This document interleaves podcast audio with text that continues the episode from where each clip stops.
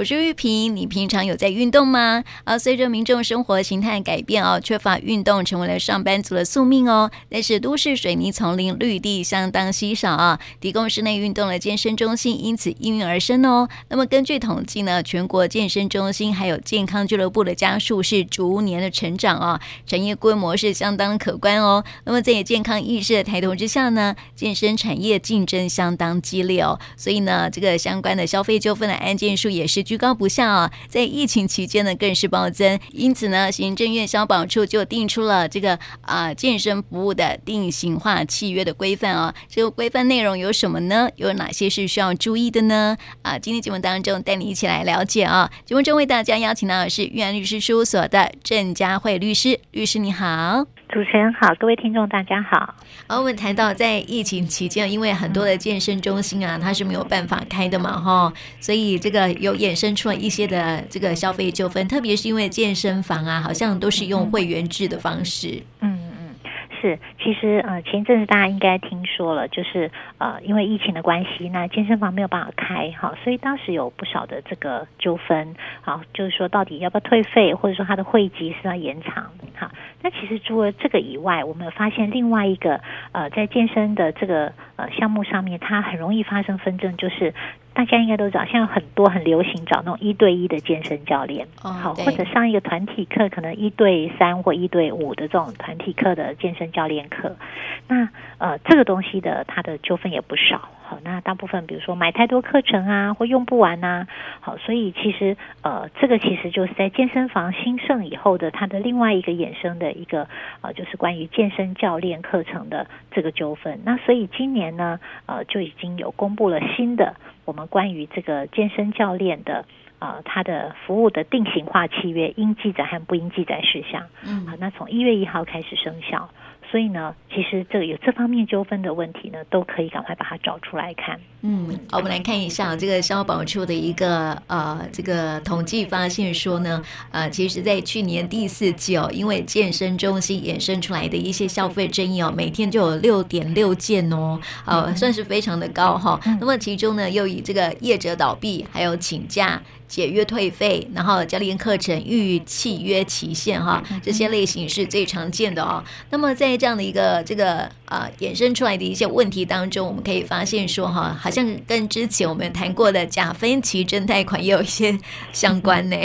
是它呃有一点类似，因为其实大家都知道，你去健身房有的时候他可能一次要缴一个比较多的会费的时候，好，那有一些这个健身房会提供分期，好，那所以这个时候呢，它其实呃不论是在这个健身的这个课程里面，或者是在现在的健身教练的这个呃课程里面，它其实都有可能提供民众一个分期刷卡的一个方式。那所以这个东西呢，呃，它就有规定了，就是你必须要讲清楚，就是说你分期的项目以及讲清楚。你要终止的各项规定。嗯，那如果说业者如果停业啊，或者是说会员如果要请假的话，这些有相关的一些呃规定吗？有。呃，在这两个这个定型化契约里面哈，其实我们可能再一次提醒这个呃听众朋友，其实这是两个不一样的定型化契约。一个是你去健身房，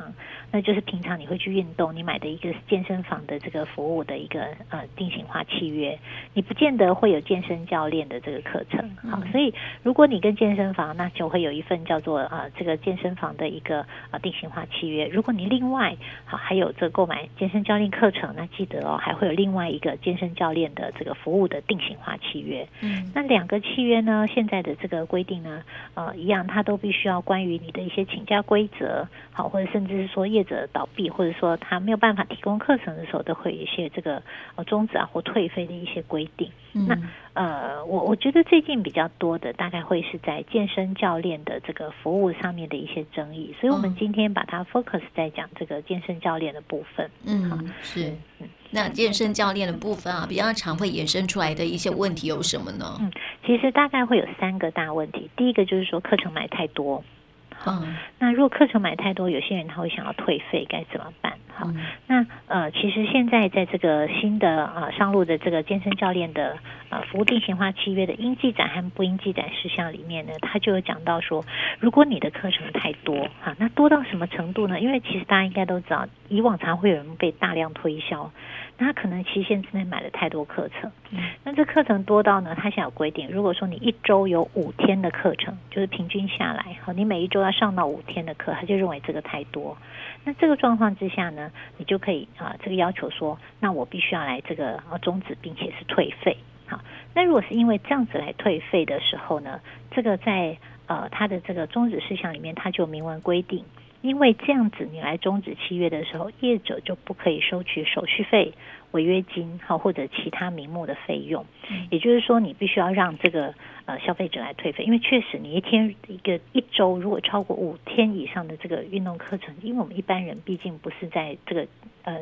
这个运动健讲，你没有办法承受这么大的运动量，好，所以他会认为说这个其实已经是超过一般人的负荷，所以他让你来退费。那啊，退费的机制就是说，你们依照当时你们约定好的这个退费的堂数来做计算。好，那另外不得再额外的多收取手续费、违约金和其他名目的费用。嗯，是。所以，嗯，所以比较常见到第一个就是课程买太多。嗯，所以如果啊将来有碰到课程买太多的时候，就可以来注意这个应记载不应记载事项。第一个这个部分就会有讲。第二个部分其实也是我们很常碰到消费者会来询问的问题，就是说我过期了没上完的课怎么办？嗯，好，就是说通常我们常去呃这个有接触过健身教练课程，他可能比如告诉你说，诶，我买十二堂课，那啊三个月内期限就是三个月内。好，那结果常常有一些诶买了的消费者，他可能就时间啦，或家庭啦，或身体因素啦，然后或者是其他的，因为偷懒了，比如说上了一天课回去就铁腿走不动路了，嗯、下一堂课呢就是很久了。对，那结果诶发现说期限已经要到了。或者期限已经过了，我课没有上完，这时候可不可以要求退费？其实，在以往我们有碰到不少的这个消费争议，都是在这一块哈，就是说他们已经过期了，还可不可以要求退费？那以往呢，呃，就是没有这样子的一个呃定型化契约应记载跟不应记载事项的规范的时候，就是依照两边的契约。那呃，现在有明文就是规定说，如果你的契约的期限还没有到的时候。好，那你可以随时要求来终止，但是如果是契约期限届满以后未使用的剩余糖数，业者得不予退费啊。好，也就是说，他这个时候得不予退费。当然，如果你们当时跟这个业者签的这个健身教练契约里面，他还有特别约定同意你退费，并且有同意他们的这个退费堂数的话，那就依照当时的这个约定。但如果没有的话，好，那可能就是依照现在的应记载不应记载事项的强制规定的话，变成就是业者可以不退费了。所以就是要提醒呃一般的这个消费者，那真的要非常注意，就是说。你的期限快到了，如果你真的觉得你上不下去，你没办法上了，那赶快来退费，顶多就是让他扣一些手续费。嗯，好，那第三个会常碰到的问题就是退费怎么算？对，好，其实我想这是最多听众朋友想知道退费怎么算啊？哈，嗯，那呃，以往呢，可能也就是业者如果有一些比较细心的，他们就会在契约里面约定的比较清楚。那如果没有约定清楚的呢？他现在就有啊提到，就是说你的退费呢，要看如果你们有这个讲好的哈，比如说啊，你这个退费要看你们当时买的这个堂数，有一些堂数买的会是说我可能呃每个月那平均上几堂，比如在一样刚刚讲的那个问题，我买了十二堂课，那约定三个月的这个使用期限。那有讲好，就是平均下来一个月就是用四堂。好，那比如说我第一个月用了三堂以后呢，啊，我我就不想上了。我到第二个月说我要来退费。好，那你们当时是有约定好平均每个月的使用堂数。那如果是这样，那他就是你是在第二个月退费，所以呢，呃，十二堂，那第一个月已经扣掉了四堂，他就会在八堂的额度之内给你退费。嗯，那如果没有约定的话，好，没有约定说平均每个月使用的，那基本上它就是依照这个堂数，好，跟这个费用的这个平均下去。那你上了三堂，你在期限之内来要求退费，那就是这个全部的费用除以十二堂，好，那再乘以这个九堂，那退费给你。嗯，所以啊、呃，我们要提醒的就是说，可能以后在这个契约里面，就这些退费的计算，啊，都会写得很清楚。如果写不清楚，也记得要要求这个啊业者来做记载。那当然了哈，有些人说有些业者就不愿意啊，没关系哈。那基本上呢，因为这个应记载和不应记载事项还是一个强制规定。也就是说，它的条件如果差于这个呃政府公版的规定的话，那就是以公版为准。所以呢，如果没有特别约定，那就会视为像我们刚刚讲的，你没有特别约定每个月该这个进行的堂数，那就会视为没有约定，那就是依照堂数跟费用的平均下去计算以后，那没有上的课程就要退还。退还给你。是，诶，其实哦，好像有一些健身中心啊，在七月当中哈，会约定说个人教练的课程的使用期限，对不对哈？这是不是也是尝试在这个消费纠纷里面？就是说，如果要退费的话，嗯，是他们通常呢，有一些就会认为说，诶，到底有没有约定这个使用期限？好，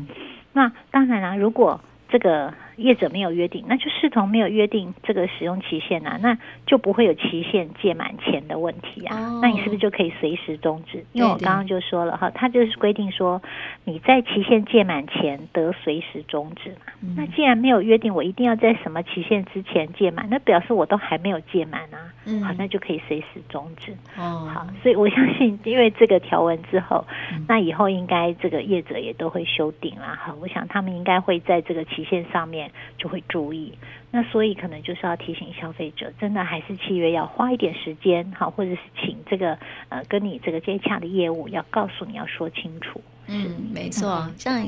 有一些的这个呃消费者规定的一些条文，然后有时候常会出现，还是常会出现一些消费纠纷啊。主要原因是因为其实还是有一些 健身中心比较不守法嘛，对不对？哈。然后就是会出现说很多的那个合约里面啊，就没有写得很清楚，这样过去啦。嗯嗯，呃，应该是说。呃，我们也不见得他是不守法了，应该是说这个呃，从商的人他们基本上就是呃，依照还是赚最大的利润啊，哈，所以他们可能没有办法呃，很多东西都是让消费者呃比较方便，那当然相相对来讲就是不利于消费者，所以可能就是大家要看清楚。嗯、那另外还有一个呢，就是也很常碰到的问题，就是我的健身教练课程还没有上完，可是我的这个健身房的会籍已经到期了，怎么办？嗯，对，是这个也是以往很常发现的问题哈。嗯、那这个在这一次的这个修法呃里面有做规定，他就是说了，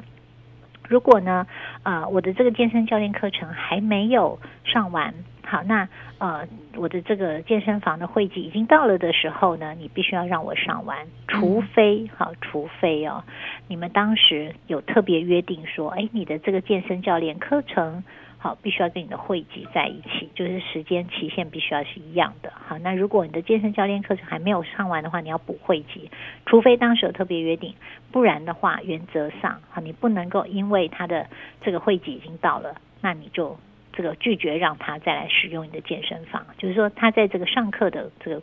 这个呃时间里面，你还是要必须要让他进来使用，好，所以这是在这次里面，因为这个以往有发生太多的这样的争执，好，所以这次修法里面啊有就有把它纳入来做一个规范。嗯，是，就是在健身教练的部分嘛，哈，就是说现在有比较完整的一些规范了，不然之前呢，很多的这个消费纠纷啊，就是因为这个呃，可能很多的消费者也没在注意了哈，然后健身中心呢，他可能就是在商言商，然后就会有一些就是可能对消费者比较不利的一些的契约内容哈，还是要请这个听众朋友呢可以多注意一下了哈。是，嗯，是，所以在这个呃要健身之前了哈，还是要。呃，先知道法律的一些内容比较好。